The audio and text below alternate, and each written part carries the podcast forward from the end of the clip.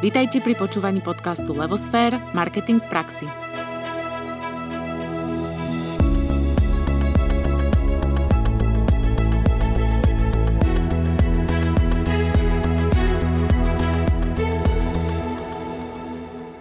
Dobrý deň, ahojte. Moje meno je Anka Sabolová a spolu s Naďou Kacera vás vítame pri počúvaní pravidelného podcastu Levosfér – Marketing v praxi, ktorý vychádza každý štvrtok. Budeme radi, ak sa stanete odberateľom nášho podcastu vo svojej obľúbenej podcastovej aplikácii, aby vám žiadna z epizód neunikla. Ak by ste sa o nás chceli dozvedieť viac, pozrite si stránku www.levosfér.sk, kde sa dozviete aj o našej hlavnej činnosti, o tvorbe biznis marketingovej stratégie. A keď už na stránke budete, kliknite si na odber Levosfér newslettera – v ňom pravidelne nájdete všetky novinky a informácie z našej činnosti, ktorých cieľom je zvyšovať povedomie a znalosť marketingu v praxi na Slovensku. E, skôr než prejdeme k privítaniu nášho dnešného hostia, by som si dovolila ešte upozorniť na jeden zaujímavý event, ktorý sa koná 5.11., teda áno, 5.11., aby som nepovedala nejakú hlúposť, a ktorý silno odporúčame všetkým, nielen našim klientom, ale aj sympatizantom a všetkých, všetkým, ktorých uh, zaujíma marketing. Uh, ide o uh, prieskum lifestyle od agentúry Kantar, eh, na ktorého tému bude eh, taký workshop, eh, taká konferencia, bude to všetko online a na tomto workshope a konferencii sa budete môcť dozvedieť veľa zaujímavého o životnom štýle Slovákov, o tom, ako sú vlastne, ako sme my Slováci v rámci životného štýlu podelení, aké sú naše motivácie, ale aj to, ako sa na toto všetko nazerať. My s Ankou v Levosfér toto považujeme za ako keby kľúčové informácie, ktoré pri rozhodovaní v marketingu je dôležité vedieť a teraz sa môžete k ním dostať a pričuchnúť k ním práve na tejto konferencii, ktorá bude 5.11. Takže ak máte záujem, všetko je na sociálnych sieťach, je tam na Facebooku aj event na toto podujatie. A teraz už prejdeme ku dnešnému podcastu. Dovolte, aby som privítala nášho dnešného hostia Juraja Šlesara, ktorý nám porozpráva o zaujímavej téme, ktorou je marketing kníh. Dobrý deň, Juraj. Dobrý deň, ďakujem za pozvanie. My ďakujeme, že ste prišli. Ešte pár slov k vám.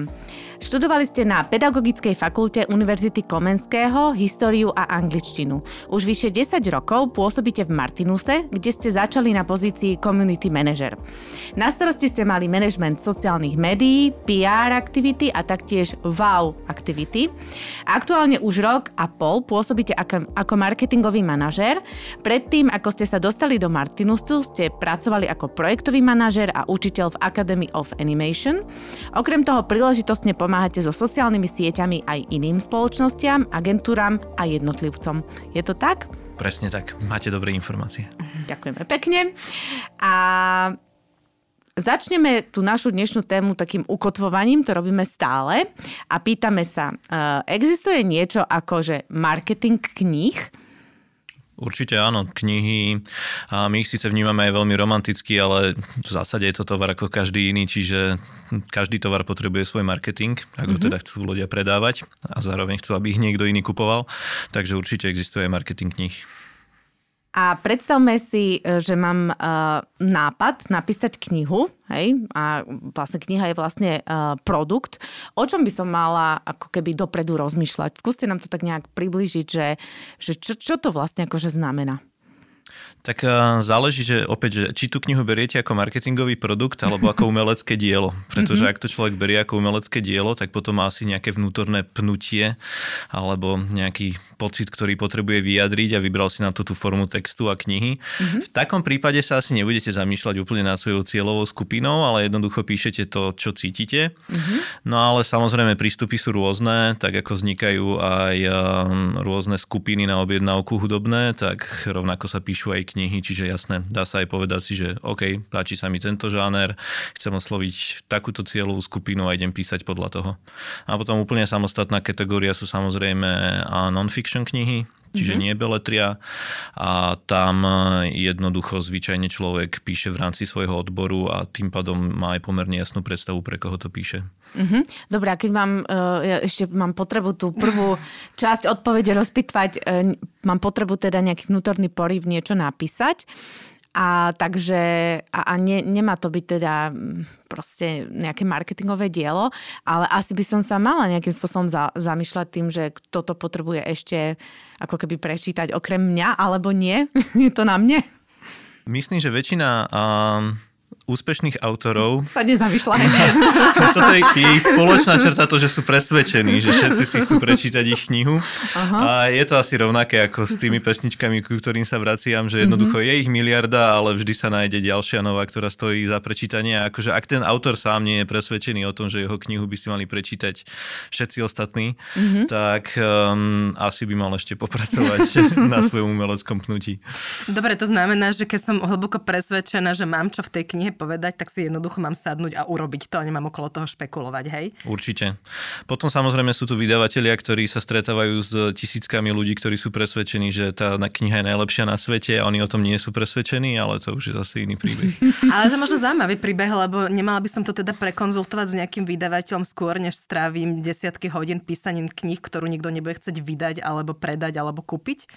Um, vydavatelia odporúčajú konzultovať to určite, ideálne s nejakým úprimným kamarátom, ktorý vie, o čom hovorí, ale reálne, že je dobré ísť za vydavateľstvom s tým, že už máte hotovú knihu, pretože mm, kým nie ste naozaj že tablované meno na trhu, tak nikoho reálne nezaujímate a oni jednoducho nevedia posúdiť podľa pár strán alebo podľa vášho vymysleného príbehu, či to bude dobré alebo nie. Ani keď sa rozhodnem urobiť fakt dobrý, silný marketing, že ja teda aj keď som no name, tak sa zviditeľním na tých sociálnych sieťach a niekde proste si nejaký billboard vytlačím, nepomôže to? Um, myslím, že by ste museli investovať do, takéhoto, do takejto kampane oveľa, oveľa viac peňazí, než by vám tá kniha dokázala priniesť. Mm-hmm. Jasne. Sú, sú ľudia, som sa to opýtať. Hej, sú ľudia, ktorí by to samozrejme mohli urobiť, ale to znamená, že už to meno majú vybudované z niečo iného. Keby, ja neviem, Saifa sa rozhodol vydať knihu, tak by to Aha, pravdepodobne áno. fungovalo. Mm-hmm. Keby som sa to rozhodol urobiť ja, tak eh, by to nefungovalo. Mm-hmm. Fajn, dobre, a teraz uh, už, ne, už nám teraz jasné, že keď máme ten vnútorný poriv, že chceme teda napísať knihu, že je dobre ju napísať a potom teda ísť možno za nejakým vydavateľom. Možno predtým, nie? Ešte možno predtým ísť sa poradiť. Ešte predtým za vydavateľstvom? No, Reálne takto, že každé vydavateľstvo dostáva desiatky až stovky rukopisov okay. mesačne a oni žiaľ nemajú kapacitu radiť autorom, o mhm. ktorých vlastne nič nevedia, ani nevedia, že či majú ten talent alebo sú o tom len presvedčení a tak ďalej. Čiže okay. je dobré naozaj oslovať vydavateľstvo už s hotovou knihou. Ideálne, ak ju medzi tým čítal aj niekto, kto má aspoň základnú znalosť gramatiky a opravil tam tie najhoršie chyby. Dobre, a rozverme si teraz príklad, že niektorý z našich poslucháčov proste je odborník v nejakej téme a rozhodol sa, že v rámci svojho vlastného PR bude, uh, chce vydať knihu. A to znamená, že vie, že mm, má cieľovú skupinu jasnú, budú to pravdepodobne ľudia v tom istom odbore. Nad čím ešte by sa mal ako keby uh, zamýšľať, čo by sa mal pýtať toho svojho kamaráta, ktorého sa spýtať, že daj mi nejaký feedback na to, čo som napísala alebo tak. Ako by sa na to mal pripraviť a možno ešte, aby som to úplne zväčšila tú otázku, že s čím všetkým má ešte počítať, že, že čo, čo všetko, na čo všetko sa má pripraviť? V zásade asi by som mal pripraviť v prvom rade na to, že písanie knihy vôbec nie je jednoduchý proces. Mm-hmm. Um, ak to má byť naozaj dobrá kniha, tak to bude trvať dlho, bude to musieť mnohokrát prepisovať, v závere tú knihu už bude pravdepodobne nenávidieť. Okay. A ďalšia, a hlavne pri týchto odborných knihách vec, ktorú by si mal ujasniť na úvod, je, že vlastne aký je potenciálny trh na jeho knihu. Ak sa bavíme o Slovensku, tak ten trh je naozaj malý, žiaľ je nás 5 miliónov, zďaleka nečíta knihy každý. Ak sa bavíme o odbornej téme, tak sa to ešte zúži a je dobré nedať sa oklamať nadšením svojej bubliny, mm-hmm. ale reálne si povedať, že koľko ľudí asi tak na Slovensku si tú knihu kúpi, potom si vyrátať, že z tej knihy on dostane pravdepodobne nejakých povedzme 10%, mm-hmm. takže si vie pomerne rýchlo vyrátať, že koľko na to môže v ideálnom prípade zarobiť. No a samozrejme si zrátať, že či mu to za to stojí. Ono, väčšina autorov na Slovensku, keď píše knihy a keby si to prerátali na hodinovú sadzbu, tak zistia, že keby na to išli len kvôli peniazom alebo len skrz peniaze, tak sa im viac oplatí, oplatí robiť čokoľvek iné. Mm-hmm. No počkať, ale toto si rozoberme, lebo keď jedna kniha stojí neviem, 15 eur v priemere a on dostane z toho 1, 2 eur, 4, kde sú všetky tie peniaze medzi tým? Ako to funguje, ten proces? Ja by som ešte povedal, že priemerná cena knihy na Slovensku je žiaľ, aspoň pre nás žiaľ, výrazne nižšie ako 15 okay. eur. A ten distribučný reťazec je pomerne jednoduchý. Na úvod je samozrejme autor, uh-huh.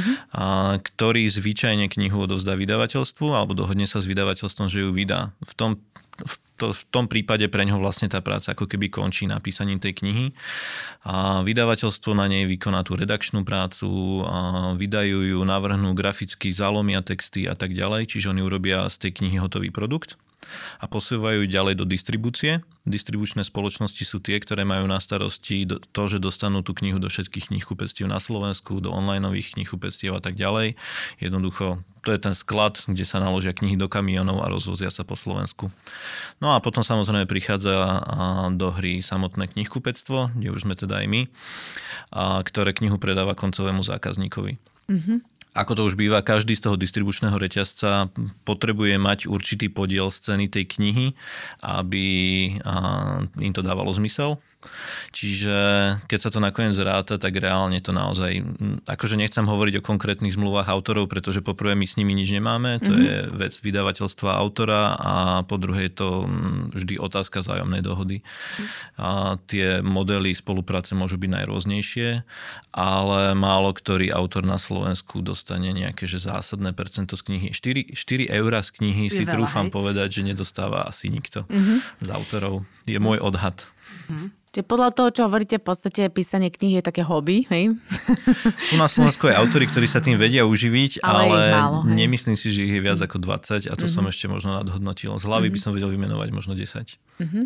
Dobre, čiže v podstate, keď také niečo urobím, mala by som mať asi iný úmysel, nie len ten, že chcem zbohatnúť, lebo asi nezbohatnem. Čiže keď mm-hmm. tú knihu vydám, tak možno mám iný úmysel, alebo mala by som mať. Mňa ešte zaujalo, vy ste tam spomenuli no aj to, že teda sa tých kníh toľko nepredáva, že teda ten slovenský trh nie je taký veľký, aj to, ako je to s tými autormi a tak ďalej. Um, dalo by sa tu hovoriť, e, že o nejakých cieľových skupinách, že uh, v rámci, v rámci teda ľudí, ktorí kupujú knihy. Hej, že ja neviem, sú to, áno, prvé, čo mi napadne, sú žánre, hej, že proste áno, tak som, neviem, science fiction, tak proste science fiction kniha. Ale ako sa na to pozeráte vy? Je tam trošku nejaká iná, e, možno nejaký pohľad na to? My sme sa tomuto venovali dlhé roky uh-huh. a v zásade z toho vznikli viac menej dosť smutné zistenia. Uh-huh. A totiž e, knihy sú veľmi špecifický tovar v tom, že druhá väčšina z nich sa predá v priebehu dvoch mesiacov roka. Vianoce. Vianoce, presne tak. Aha, to znamená, okay. že väčšina ľudí nakupuje knihy od novembra po december a väčšina ľudí kupuje knihy raz za rok. A to fakt? No. To som jaká smutná. Ty kupuješ ja, častejšie. Ja budem ešte pokračovať, aby ste boli smutnejšia. Tie knihy, ktoré kupujú, nekupujú sebe zvyčajne pretože sú to darčeky pod stromček. A kniha je považovaná za jeden z najlepších darčekov pod stromček, úplne že taký univerzálny, že mal by byť pod každým stromčekom. My sme za to samozrejme strašne radi a je to samozrejme tak. Prosím, kupujte si knihy pod stromček. A, ale je to veľmi špecifické tým pádom. To znamená, že keď chce človek robiť cieľové skupiny, tak zistí, že väčšinu kníh nakupujú ženy, vo veku od 25 po 55 rokov. Mm-hmm. A to v zásade sa nedá hovoriť o cieľovej skupine. To mm-hmm. je mhm. podobné, ako keď sa opýtate, že kto je vaša cieľová skupina všetci. Mm-hmm. Mm. Takže a ďalej to komplikuje presne toto, že človek často nekupuje knihy len pre seba. Málo kto má jeden vyhradený žáner, ktorý číta. Mm-hmm. Väčšina ľudí ich zaujímajú aj detektívky, aj trillery a ak sa bavíme o ženách, tak aj najšialenejšie najhroznejšie horory.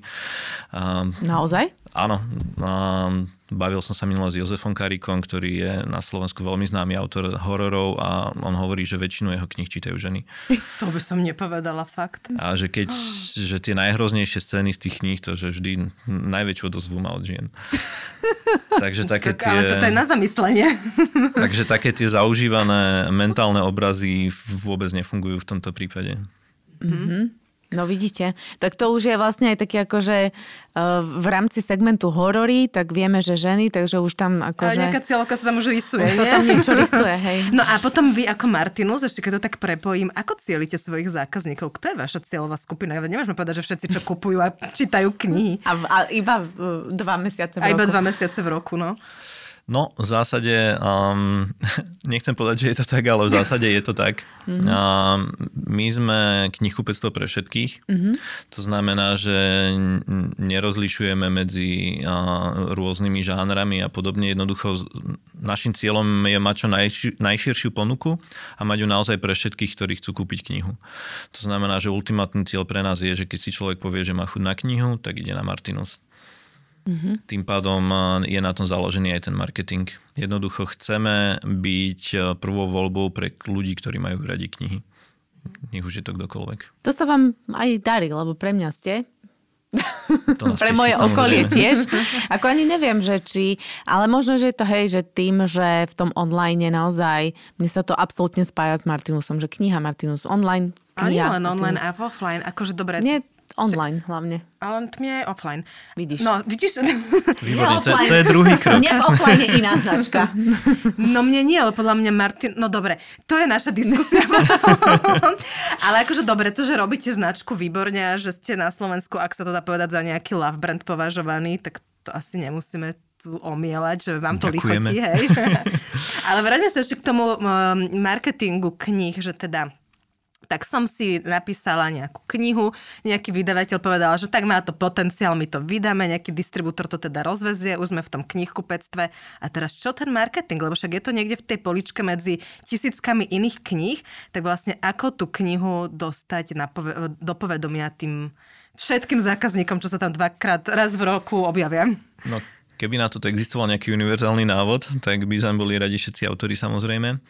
A marketing knihy zvyčajne robí vydavateľstvo, už aj preto, že to jednoducho nie je lacná záležitosť, však to všetci vieme, že akýkoľvek formát, všetko je platené v súčasnosti, to znamená, že autory málo kedy, už aj preto, že to nie je ich primárny biznis, a majú vyhradený nejaký rozpočet na marketing svojich kníh. To znamená, že to, toto je v prvom rade vec vydavateľstva, ktoré sa dohaduje s jednotlivými knihkupectvami alebo so sieťami knihkupectiev a prípadne môže samo robiť nejaké aktivity, Um, ak by vás to naozaj zaujímalo, je dobre pozerať si napríklad vydavateľstvo IKAR alebo Slovart, ktoré sa tomu naozaj venujú, prípadne Albatros Media. Mm-hmm. A tým nechcem povedať, že iné vydavateľstva nerobia marketing, bože chráň. Pozor, čo poviete, hej? Veď práve, práve. Takže, takže tak. A samotní autory tomu ale vedia tiež pomôcť. Uh, už spomínaný Jožo Karika alebo Juraj Červenák uh, robia naozaj uh, veľa, veľa z ich predajov urobia aj to, ako komunikujú neustále s tými svojimi fanušikmi, posúvajú informácie, zdieľajú s nimi ten proces jednoducho aktívne s nimi komunikujú primárne na sociálnych sieťach. To znamená, že ak má na ten autor k tomu také prirodzené nadanie a, a zároveň ho to baví, tak rozhodne sa odporúča komunikovať s tými, s tými svojimi fanúšikmi, pretože sa to naozaj prejavuje potom hlavne pri tých úvodných predajoch, ktoré mm-hmm. tú knihu vedia vystreliť do tých rebríčkov bestsellerov a potom tá väčšina, ktorá nesleduje ten knižný trh denne, tak sa často orientuje práve podľa týchto rebríčkov. Mm-hmm. Že byť v tom rebríčku bestsellerov je naozaj výhoda. Uh-huh. A ja by som to tak ale doplnila, lebo keď človek ide kúpiť teda raz do roka tú knihu na Vianoce, tak príde k vám do Martinusu, či už do online alebo do offline. A teraz v online tam vidí nejaké banery, hej, ktoré ho navádzajú, vidí tam nejaký tento rebríček, vidí tam niečo, podľa čoho vlastne on si vyberá. A takisto, keď dojde do offline, tak je tam nejaká, uh, nazvem to, že výstavná skriňa, vitrinka. vitrinka s názvom novinky, bestsellery, niečo. Uh-huh. Tak ja by som povedala na prvú, že tak ale marketing tej knihe robíte vy, podľa toho, či ju dáte na ten banner do tej vitrinky alebo ju niekde umiestnite. Tak však ja som ani nepovedal, že nikdy nerobíme no, marketing. No ale že robí a podľa mňa knihkupectvo um, robí, nie? V zásade... Trade marketing robí. Trade marketing, áno. Vydavateľstvo sa s nami dohaduje na ne, v niektorých mm-hmm. prípadoch. Samozrejme neovplyvní a, samotnú predajnosť, tak ovplyvní tým, čo vydáva, ale že rebríček je daný a my naozaj trváme na tom, aby sme mali väčšinu stolov takých, ktoré si vyskladávame sami. To znamená, že mnohé sú vyskladávané buď podľa žánrov alebo nejakej témy, prípadne to, čo naozaj sme presvedčení, že sú knihy, ktoré stoja za pozornosť a napríklad už onedlho vyjde náš pravidelný katalóg knihy roka, ktorý mm. distribuujeme do 500 tisíc domácností na Slovensku, kde je vyslovene, že náš výber kníh, o ktorých sme presvedčení, že boli tie najlepšie za uplynulý rok, a to isté sa dá nájsť samozrejme potom aj v online, na sociálnych sieťach tiež neustále odporúčame knihy. S tým, že tým základným pravidlom pre nás je, že sa snažíme odporúčať hlavne veci, ktoré by sme odporúčali aj svojim kamarátom, známym a podobne. Čiže snažíme sa zachovať si v tomto určitú slobodu a voľnosť. Mm-hmm. No, lebo teda mám už veľa otázok, ale dám mm. ešte jednu, hej, no, Naďka. že no, ja v Martinus vnímam ako firmu alebo značku, ktorá dáva priestor možno aj menej komerčným knihám alebo menej komerčným autorom a že vlastne mám ten ja pocit nadobnutý, keď to hovorím ako váš zákazník, že tam nájdem aj také tituly, ktoré sú hodnotné, ale inde ich nenájdem práve preto, že za tým není taká tá... Um, masová komunikácia. Masová komunikácia a pretlak uh, nejakých skupín a tak. A toto je pre mňa až hodnota, ktorú budujete. Mm-hmm. Ako to vnímate, ako to teda robíte a podľa čoho sa rozhodujete, komu ten priestor dáte mimo vydavateľstva a komu nie? No, je to samozrejme veľmi ťažké, pretože ten komunikačný priestor je obmedzený a dá sa odkomunikovať len určité množstvo kníh. A v zásade, že áno, že Martinus chce byť tá knižná autorita, ten, ktorý poradí vždy tú najlepšiu knihu podľa svojho najlepšieho vedomia a svedomia. A je to asi podobné, ako keď si človek bežne vyberá v knihkupectve, len s tým, že sa snažíme mať čo najväčší prehľad. To znamená, že um, zamestnávame ľudí a vlastne myslím si, že drvá väčšina ľudí v Martinuse naozaj tie knihy zbožňuje a číta ich veľa. To znamená, že ten prehľad je naozaj veľký. No a jednoducho na čom sa dohodneme, že, že toto sa nám páči a toto nie. Máme napríklad založený, že čitateľský klub Martinus na Facebooku a tam je to vždy naozaj dlhá debata, že ktorá kniha bude, že knihou mesiaca, ktorá sa číta na daný mesiac. Uh-huh. Že sú to náročné debaty, vybrať tú jednu jedinú knihu, ktorej bude venovaná pozornosť ten jeden mesiac. To verím. No už som ticho, prepač. A v rámci Martinusu teda sa stal už niekedy prípad, že ste pomohli aj s vydaním knihy, alebo nie? Že je to skôr naozaj o tom predaji. Mm. To je, no len či sa stal prípad, že by ste aj pomohli.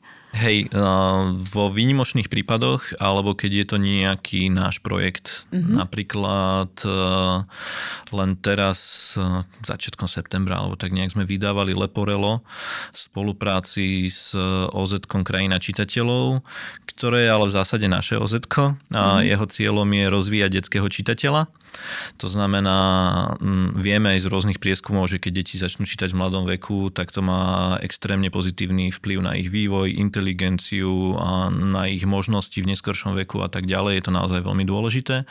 Preto sme založili občianske združenie krajina čitateľov a v spolupráci s ním sme vydali detské leporelo a Nina ide spinkať. Dúfam, že som teraz ne, neskomlil názov.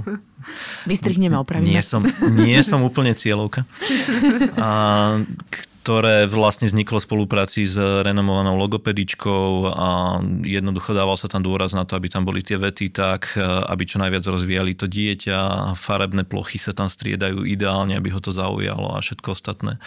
Čiže v takýchto výnimočných prípadoch pomáhame aj s vydaním knihy, ale zvyčajne sme len vydavateľstvo. Mm-hmm. Len vydavateľstvo. Len, len knihkupectvo.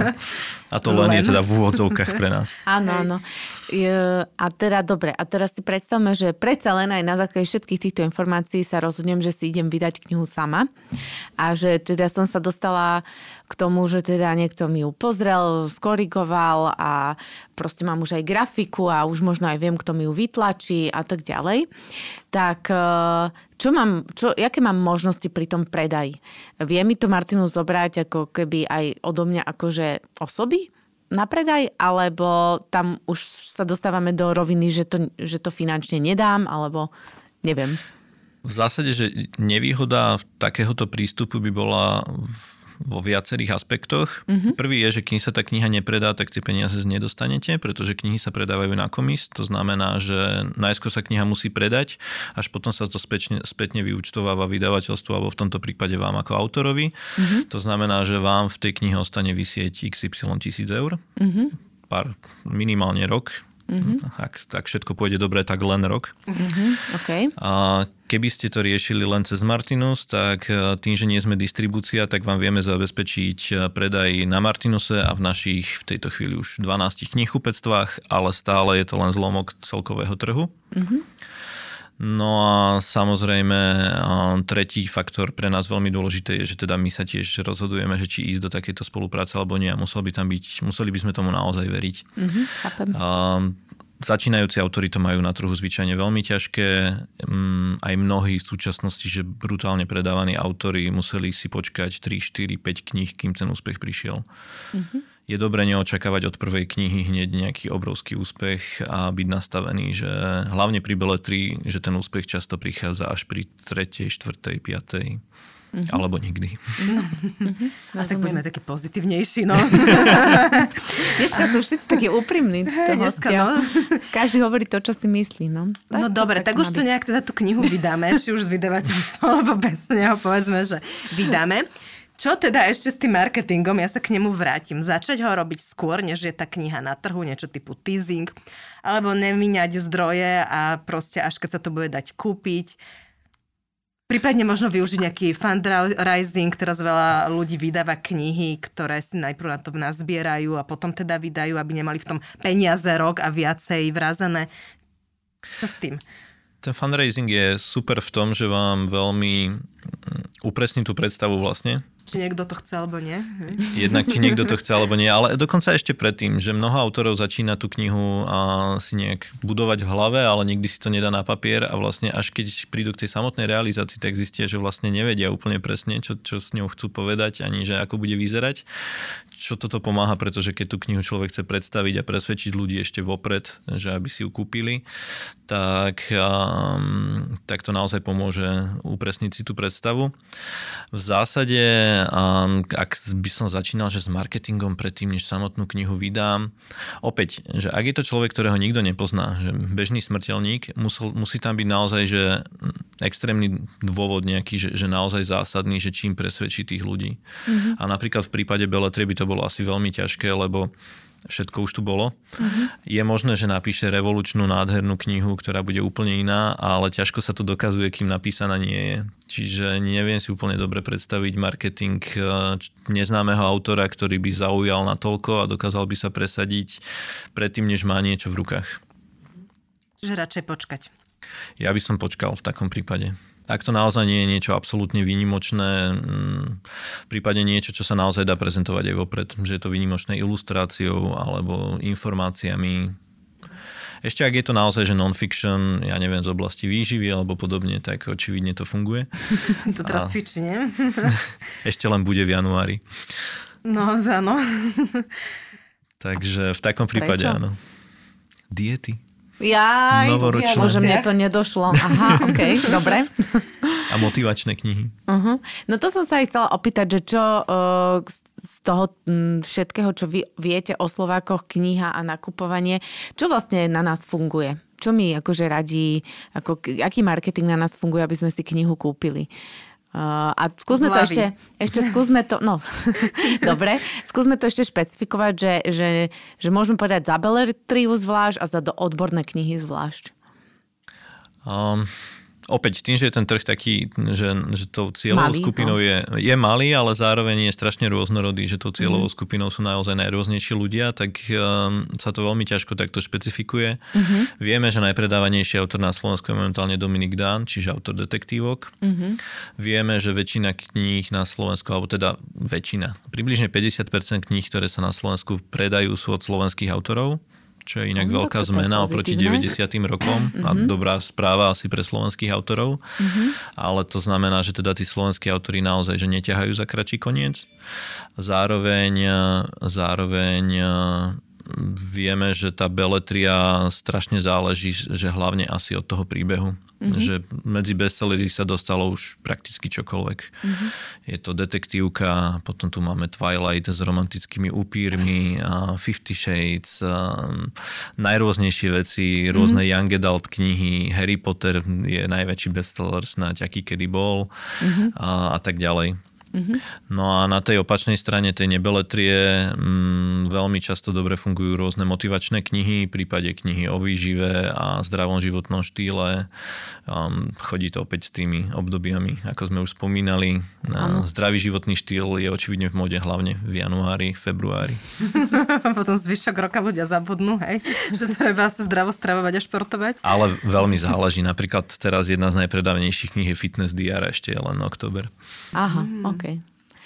Mne by ešte zaujímalo pri tom marketingu, že vy ako Martinus, vy teda silne sme už povedali, že komunikujete aj svoju značku a komunikujete teda aj tie knihy, lebo však potrebujete podporiť predaj. Máte to nejak rozdelené, že aké percento svojej marketingovej komunikácie a podpory dávate do značky Martinus versus do toho trade marketingu, tej podpory predaja? Akože v dokonalom svete by to bolo, že 60% Martinus a 40% Harcel, Harcel kníh. Nemeriame to tak úplne presne. V zásade predaj kníh berieme zároveň ako službu zákazníkovi. To znamená, v našom prípade je to odporúčanie, vyslovenie kníh a to je to, čo oni primárne chcú. Ale ak sa bavíme o tých brandových kampaniách, tak zvyčajne, že dvakrát do roka sa snažíme mať veľkú brandovú kampaň, to znamená v marci, lebo je to mesiac knihy. A potom samozrejme pred Vianocami alebo v tom vianočnom období, kedy kedy jednoducho samozrejme chceme ľuďom pripomenúť, že knihy rovná sa Martinus. Áno. A tieto brandové kampane sú zvyčajne zamerané naozaj na ľudí, ktorí majú radi knihy a cieľom nie je primárne predaj, ale skôr zabaviť tých ľudí alebo podporiť tú ich radosť čítania. Mm-hmm. Poďme ešte rozobrať jednu tému a to je fyzická kniha versus i-kniha. Mm-hmm. Mňa by zaujímalo, aký máte na to názor, ale aj možno, že či viete, aký názor na to majú Slováci, alebo že či je to nejaký rozdiel, či čítam fyzickú knihu alebo uh, knihu i knihu a potom e, s tým vydávaním, tak tam sa asi nemusíme o tom baviť, lebo i knihu napíšem a niekde si ju zavesím. Ale či neviem, Martinus ani netuším, máte vy niekde i knihy, alebo ako to funguje? Trošku toto. Máme, máme. Martinus bol jeden z prvých na Slovensku, ktorý začal predávať aj knihy. Mm-hmm. A toto je debata, ktorá je vždy veľmi zapálená, pretože strašne veľa ľudí povie, že oni si potrebujú držať tú knihu v ruke a tá vôňa knihy a to prevracanie strán a dokonca sú na to aj nejaké výskumy, ktoré hovoria, že áno, že pre mnohých je to faktor a je to ten relaxačný prvok, ktorý im potom chýba. Na druhej strane, ak sa bavíme o tom, že, či je, že čo vlastne tvorí podstatu knihy, ak by sme sa zhodli, že podstatou knihy je ten obsah a to, čo sa snaží autor povedať, tak potom tá forma je možno trošku, že aj jedno. Veľký rozdiel v tomto robia čítačky e-kníh s e-inkovým displejom. Zvyčajne ľudia, ktorí tie e-knihy zaznávajú a hovoria, že by ich nikdy nečítali, tak jednoducho nemali nikdy v rukách čítačku e-kníh. Že ako mhm. náhle si človek vyskúša tú čítačku e-kníh s tým displejom, ktorý nevyžaruje to svetla, nebliká a naozaj to pôsobí ako vytlačená kniha, tak zmenia názor. Mm-hmm. No a tie samozrejme výhody tých e-kníh sú obrovské, že paradoxne síce aj e-kniha sa môže vypredať, ale zvyčajne je, že okamžite dostupná, zvyčajne je lacnejšia, aj keď um, budú stále menej lacnejšie. Um, nepadá na ňu prach. Nepadá na ňu prach, nezaberá miesto, človek si ich môže zobrať na dovolenku 100 a, mm-hmm. a tak ďalej. Keď si zabudne nejakú, tak si ju rýchlo dokúpi aj na tej dovolenke a podobne. Čiže tých výhod je strašne veľa. Napríklad ja osobne už čítam väčšinu kníh len ako e-knihy a do poličky si kupujem len knihy, ktoré sú naozaj že aj pekné. Uh-huh, uh-huh. A tá e-kniha, to si mám predstaviť, ja som ešte v živote nečítala aj knihu ináč. Ja mám, mám, mám čo robiť. Uh, uh, ona je vlastne spracovaná aj graficky, aj akože úplne, že plnohodnotná kniha, alebo? Áno, je to plnohodnotná kniha, len tie čítačky e-knih majú zvyčajne čierno-biely displej. Začínajú mm-hmm. sa už predávať aj s farebným displejom, ale to rozlíšenie je stále nižšie. To znamená, že ak by to bola kniha, v ktorej je veľa ilustrácií a podobne, tak v tom prípade tá okay. e-kniha trochu ťaha za kratší koniec. Mm-hmm, rozumiem. Ešte by ma zaujímalo, že čo, podľa čoho sa vyberajú, ktoré knihy budú aj ako e-knihy, alebo automaticky, nie sú asi automaticky všetky. V dnešnej, v dnešnej dobe už zvyčajne, keď sa kupujú práva na knihu, tak sú do toho zaradené aj práva na e-knihu, minimálne na určité časové obdobie. To znamená, to je to, čo som hovoril, že e-kniha sa môže vypredať, keď vypršia tie práva. Ale problém je hlavne so starými knihami, kde sa tieto veci ešte vôbec neriešili a ak je to, že starý zahraničný titul, tak zvyčajne sa už neoplatí dokupovať tie práva na e-knihy, pretože ten trh je príliš malý na to, aby sa to tým vydavateľom platilo. Preto pri nových knihách sa len málo kedy stane, že nie, nie je aj e-kniha, ale pri starých je to pomerne častý jav. Mm-hmm. A teraz sa poďme trošku vrátiť späť, že predstavme si, že teda idem vydávať tú knihu a myslím si, že keď pôjdem touto cestou, že to bude e-kniha, takže že mi to pôjde ľahšie. Je to tak? Tak ako ste povedali, no môžete ju zavesiť kamkoľvek. A problém v takom prípade bude zase prozaický. Väčšina, väčšina kníh sa nepredá. To by musel byť priamy predaj, že presvedčíte toho človeka jednak jednej, že si chce kúpiť vašu knihu. Mm-hmm. Väčšina kníh sa ale vo vydať v knihkupectvách predáva tak, že ľudia jednoducho prídu a vyberú si z tej ponuky. Mm-hmm. To znamená, že je dobré mať aj tú e-knihu v knihkupectvách, ktoré ich predávajú, pretože väčšina ľudí, ktorí si kupujú e-knihy, tak idú primárne do tých knihkupectiev a tam si vyberajú. Mm-hmm. A mhm. teraz myslím online nových knihkupectiev. Čiže uh, opäť potrebujete sa aj tak dohodnúť s nejakou distribúciou e-knih, ak ju chcete predávať v nejakých rozumných číslach. Mm-hmm. A nie ste Saifa, alebo na niekto. Začiatku. Zatiaľ. A, dobre, ešte mám otázku ku knižniciam, že keď vydá niekto knihu, tak my sme počuli, že potom je povinný to dať aj do knižníc. Ale ja si to neviem reálne predstaviť, že teraz neviem, koľko je na Slovensku knižníc, ale nech je v každom meste. No dobre, nejdem to počítať, každopádne je to tak, alebo nie, aby som sa zamotala. Že je tam nejaká povinnosť? Toto, že toto zvyčajne rieši vydavateľstvo. Áno, je tam povinnosť poslať uh, určitý počet výtlačkov a priznám sa, že ja teraz neviem koľko, ale posielajú sa do Slovenskej národnej knižnice. Nemusí ísť do, každého, do každej knižnice na Slovensku. To znamená, že hm, priznám sa, že naozaj neviem to číslo, mm. vymýšľal by som si, ale do Slovenskej národnej knižnice sa pošle určité množstvo výtlačkov, ale je to, že pár desiatok kusov, hej. že nie je to náklad, ktorý by stal za reč, ale hej, posielajú sa, musia sa poslať. Takže knihy sa nejako aj evidujú? Majú nejaké čísla? Alebo... Áno, no, tak okrem klasického čiarového kódu na, na pípanie na pokladni má každá uh-huh. kniha ISBN, uh-huh. čiže medzinárodné identifikačné číslo, ktoré je naozaj medzinárodné a to opäť vydáva Slovenská národná knižnica, ale to je otázka vypísania jedného formuláru žiadosti, aby vám ho pridelili. Že je to skôr taký administratívny úkon, než čokoľvek iné. Ešte mňa by tak zaujímalo, že, že máte 10 rokov skúseností v tomto knižnom biznise, že čo podľa vás sú také špecifika knižného trhu a kni- marketingu s knihami. No, možno mimo toho, čo sme tu tak rôzne utržkovito pospomínali, že cieľová skupina sú vlastne všetci a dvakrát do roka, ale že či je tam niečo porovnaní, že keď to porovnáte, treba, keď robíte kampane pre značku Martinus, hej, ako firmu, ako značku, versus keď sa robia kampane komunikácia pre jednotlivé knihy, čo sú tam nejaké špecifika, ako to vnímate, kde sú nejaké rozdiely? Dobrá otázka. Um, akože tie špecifika budú asi rovnaké vo väčšine, väčšine tovarových skupín. To znamená, vždy bude rozdiel medzi brandovou kampaňou, ktorá vlastne tým ľuďom hlavne pripomína, že tá značka existuje a že čomu sa venuje. A predajom konkrétneho tovaru, kde vlastne vyzdvihujete tie jednotlivé výhody alebo dávate ľuďom dôvod, že prečo by sa mali zamerať svoju pozornosť na peňaženku mm-hmm. práve na, na tento daný produkt. A v tomto sa to asi nelíši. No, tie špecifika knižného trhu sú skôr také globálnejšie. To znamená, ako sme už spomínali, že knihy sa predávajú cez komisionálny predaj. To znamená, že najskôr sa naskladní knihkupectvo a potom predáva knihy, spätne vykáže, čo predal distribúcii vydavateľstvu, čiže až spätne platí za knihy čo je obrovská výhoda pre začínajúce knihkupectva, obrovská nevýhoda pre vydavateľstva. Mm-hmm. Je to aj veľký zdroj rôznych napätí a trení, hlavne v takýchto obdobiach, kedy vydavateľstva naozaj um, tu ťahajú za kratší koniec. Mm-hmm.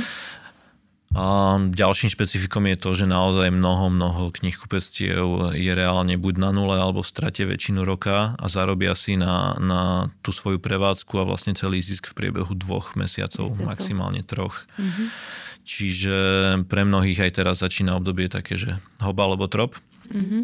No a pri súčasnej situácii, kedy, je ten, kedy sú kapacitne obmedzené, tak to naozaj nebude veľmi jednoduché pre mnoho knihkupectiev. Preto prosím, kupujte knihy. najlepší darček. najlepší darček a začnite čo najskôr, lebo sa môže stať, že v decembri budú pred knihkupectvami kilometrové rady a jednoducho sa do nich ani nedostanete. A kupujte veľa ešte. Áno, samozrejme, kupujte veľa kníh. Každý člen rodiny si zaslúži knihu. Presne tak. A ak kúpite deťom knihu, je to tá najlepšia investícia do celý život. Ja ešte, že mne to pripomína trošku ináč cestovný ruch, že tam tiež je to také, že vlastne kedy vydám peniaze a kedy mi prídu, tak e, hej, je to častovo takto odlišené. Čiže tam sa asi musí naozaj v tom marketingu úplne inak e, rozmýšľať. Ja som sa ešte chcela pýtať, že a keď vlastne ste spomenuli, že tie knihy sa pošlú, je to na komis a tak ďalej, a keď sa tá kniha e, reálne nepredáva, že neviem, niekto si vytlačí tisíc kusov, predá sa 200 a teraz čo potom to knihkupectvo vydavateľstvo po roku povie, že tak nech sa vám páči, tu je 800 kusov, pán spisovateľ naspäť, zakurte v peci, alebo že čo sa s tými knihami, knihami deje. No a to je tá výhoda, keď to robíte cez vydavateľstvo, že, riešia, že vydavateľstvo to má ako odpis, odpíše tie knihy ako... Mm, Taktože výhoda kníh ešte jedna, tiež to špecifikum je, že kniha sa nepokazí. Mm-hmm. To znamená, že ona sa samozrejme dá predať aj o 10 rokov a ľudia sa nás bežne pýtajú na knihy, ktoré boli vydané 20 rokov dozadu. Aj 60. Mm-hmm. Um, problém je skôr pre vydavateľstvo v tom, že im v tom stoja peniaze. Čiže oni sa snažia tých kníh zbaviť za každú cenu. To znamená, že po pár rokoch si povedia, že OK, že long tail alebo dlhodobý predaj tej knihy absolútne mizivý, tak ju predáme za čokoľvek, len aby sme sa jej zbavili, aby nestala na sklade, aby nám v tom nestali peniaze. Mhm. Ale v zásade, hej, je to už odpisová záležitosť. Že nedojde naspäť chudakový spisovateľový balíček. Ak tak, ak tak nemá nastavenú zmluvu, tak nie. Dobre, tak uh, my sme sa už medzi časom dostali vlastne k záveru uh, kvôli času nášho rozhovoru a my máme pripravenú otázku, ktorú dávame všetkým hosťom a tá otázka znie, že čo by ste odporúčili našim poslucháčom v súvislosti s marketingom. Teraz to vôbec nemusí byť o knihách, e, je to široká otázka. Vy ako marketer, čo by ste odporúčili?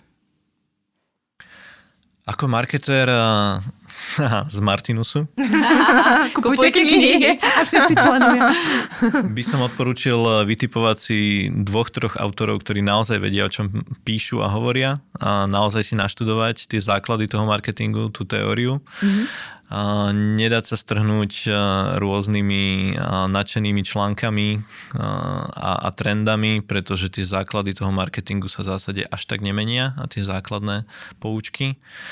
No a druhá vec, obzvlášť pre začínajúcich marketerov, je, že získať čo najviac praxe, pretože nechcem zaznávať školstvo na Slovensku, ale povedzme, že, že ak niekto chodí len do školy, tak odtiaľ nevíde úplne pripravený na tú reálnu marketingovú prax. Čiže čím skôr sa do nej človek ponorí, tým lepšie pre neho. Mm-hmm. Veľká to pravda. Pekný odkaz na záver. Ďakujeme veľmi pekne za rozhovor že ste prijali pozvanie a ste sa s nami porozprávali trošku z iného uhla pohľadu, lebo zväčša keď chodia o, z Martinusu ľudia do podcastov, do rozhovorov, takže je to iba o značke Martinus a my sme to tak chceli inak uchopiť, že vlastne ľudia v Martinuse nemusia hovoriť len o Martinuse, lebo majú veľa skúseností a informácií, takže preto my sme to tak uchopili inak. A veľmi vám ďakujeme za tieto cenné informácie, rady a pekný rozhovor. Ďakujem aj ja. Ďakujem aj ja. A lúčime sa aj s vami, naši poslucháči. Počujeme sa opäť vo štvrtok pri ďalšom vydaní podcastu Levosphere Marketing v praxi, kedy sa porozprávame na novú zaujímavú tému. Nezabudnite nás sledovať na Facebooku, Instagrame, LinkedIne, stať sa odberateľmi našich newsletterov. Veľmi nás to poteší a ďakujeme veľmi pekne. Dovidenia. Dovidenia. Dovidenia.